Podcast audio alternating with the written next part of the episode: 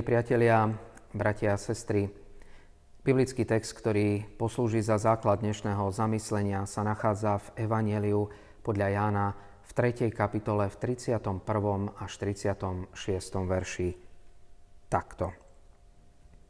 Kto prichádza z hora, je nad všetkými, a kto je zo zeme, je zemský, a zemský hovorí.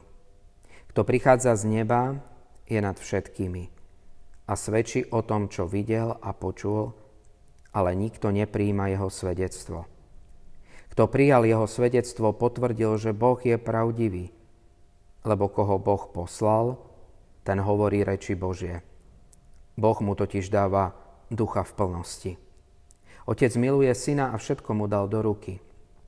Kto verí v syna, má väčší život, kto však neposlúcha syna, neuvidí život, ale hnev Boží zostáva v ňom. Amen. Saturnálie boli sviatky v starovekom Ríme na počesť boha Saturna, ktoré sa konali 17. decembra, buď jeden deň, v neskorších dobách sa predlžovali a najneskôr sa končili až 30. decembra. Počas týchto sviatkov sa nepracovalo, úrady a školy boli zatvorené a všetci ľudia, vrátane otrokov, sa oddávali hostinám a veseliciam. Ľudia sa zvykli obdarúvať najmä sviečkami, ktoré symbolizovali svetlo a teplo do nadchádzajúcich zimných dní. Otroci sa v tento deň stávali rovnými so svojimi pánmi, alebo si dokonca role vymenili a boli svojimi pánmi obsluhovaní. Pre otroka muselo byť úžasnou skúsenosťou, keď zažil pocit slobody. Keď si mohol vyskúšať pozíciu obsluhovaného. Žiaľ, v Ríme to trvalo počas Saturnálii maximálne pár hodín. Som však presvedčený, že táto zámená roli otrokovi vlievala nádej, že to v jeho živote môže byť aj inak. Existovali totiž rôzne spôsoby, ako sa stať slobodným. Podľa niektorých názorov sa v časoch pokresťančovania Ríma Saturnálie premenili na Vianoce, kedy sa tiež ľudia obdarúvajú a oslavujú. Dnes sa slávia na, na Saturnálie na niektorých nemeckých vysokých školách kedy si študenti vymenia svoje role so svojimi profesormi. Dnešný deň je, bratia a sestry, demonstráciou toho, že náš Boh sa stal a stále chce stať jedným z nás. Zobral na seba našu rolu. Prichádza v ľudskom tele do Betlehema sveta a ľudských srdc. Je to zvláštne. Väčšinou je to naopak. Ľudia sa chcú stať bohmi. A my vieme, ako to väčšinou dopadne. Dnešný biblický text hovorí, že kto prichádza z hora je nad všetkými, kto prichádza z neba je nad všetkými. Boh v narodenom Mesiášovi prináša seba zjavenie do nášho životného priestoru.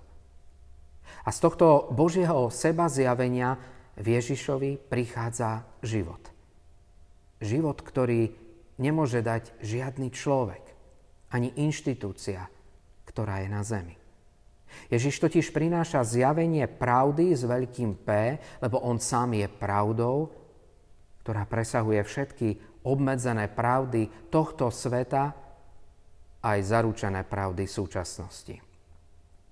V ňom sa spája niečo, čo je nášmu rozumu ťažko predstaviteľné.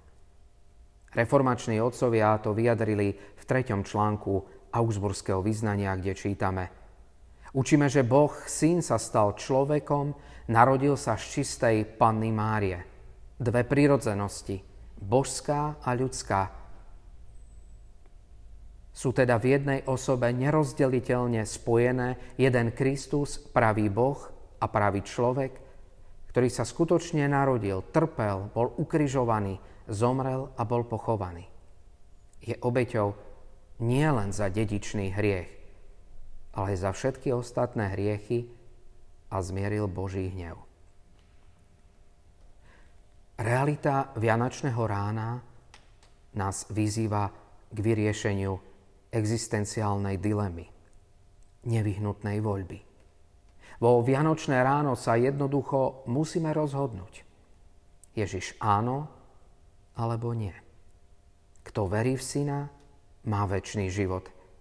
Kto však neposlúcha syna, neuvidí život, ale hnev Boží zostáva na ňom. Náš prečítaný text nasleduje po jednom z najúžasnejších príbehov stretnutia ustráchaného, ale aj hľadajúceho človeka s Mesiášom. Stretnutie Ježiša a Nikodéma. Ako by nám chcel Nikodémov príbeh povedať, že v našich otázkach života sme si pri Ježišovi všetci rovní. Jednoduchí rybári, intelektuáli, farizei, colníci. Lebo všetci potrebujeme, aby sa Ježiš narodil v našom vnútri. A o tom je dnešné ráno.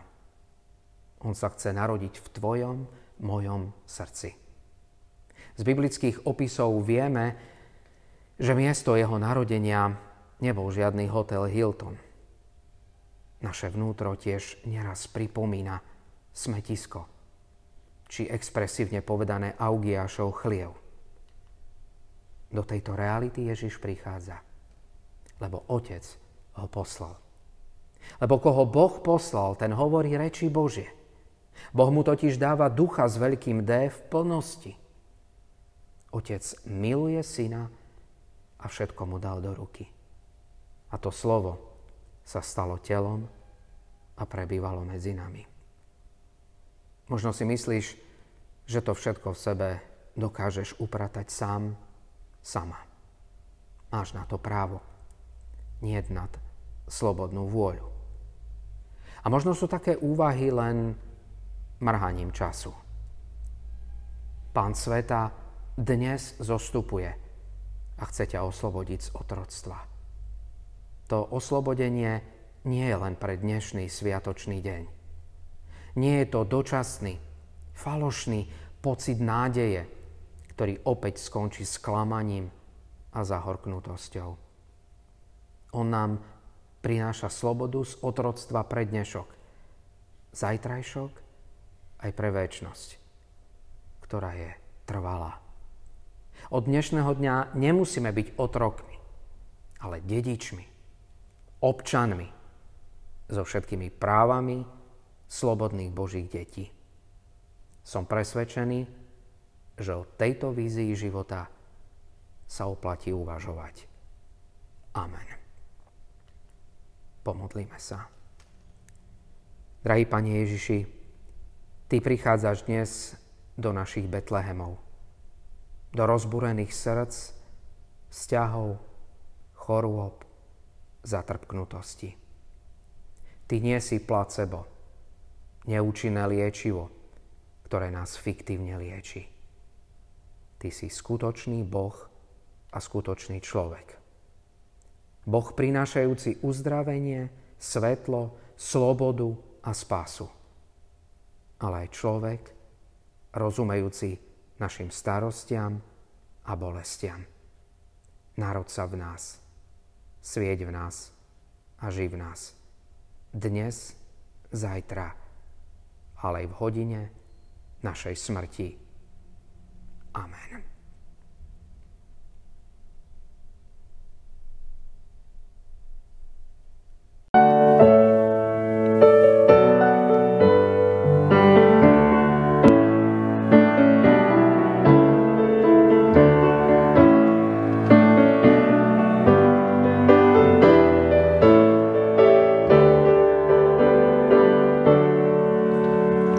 Keď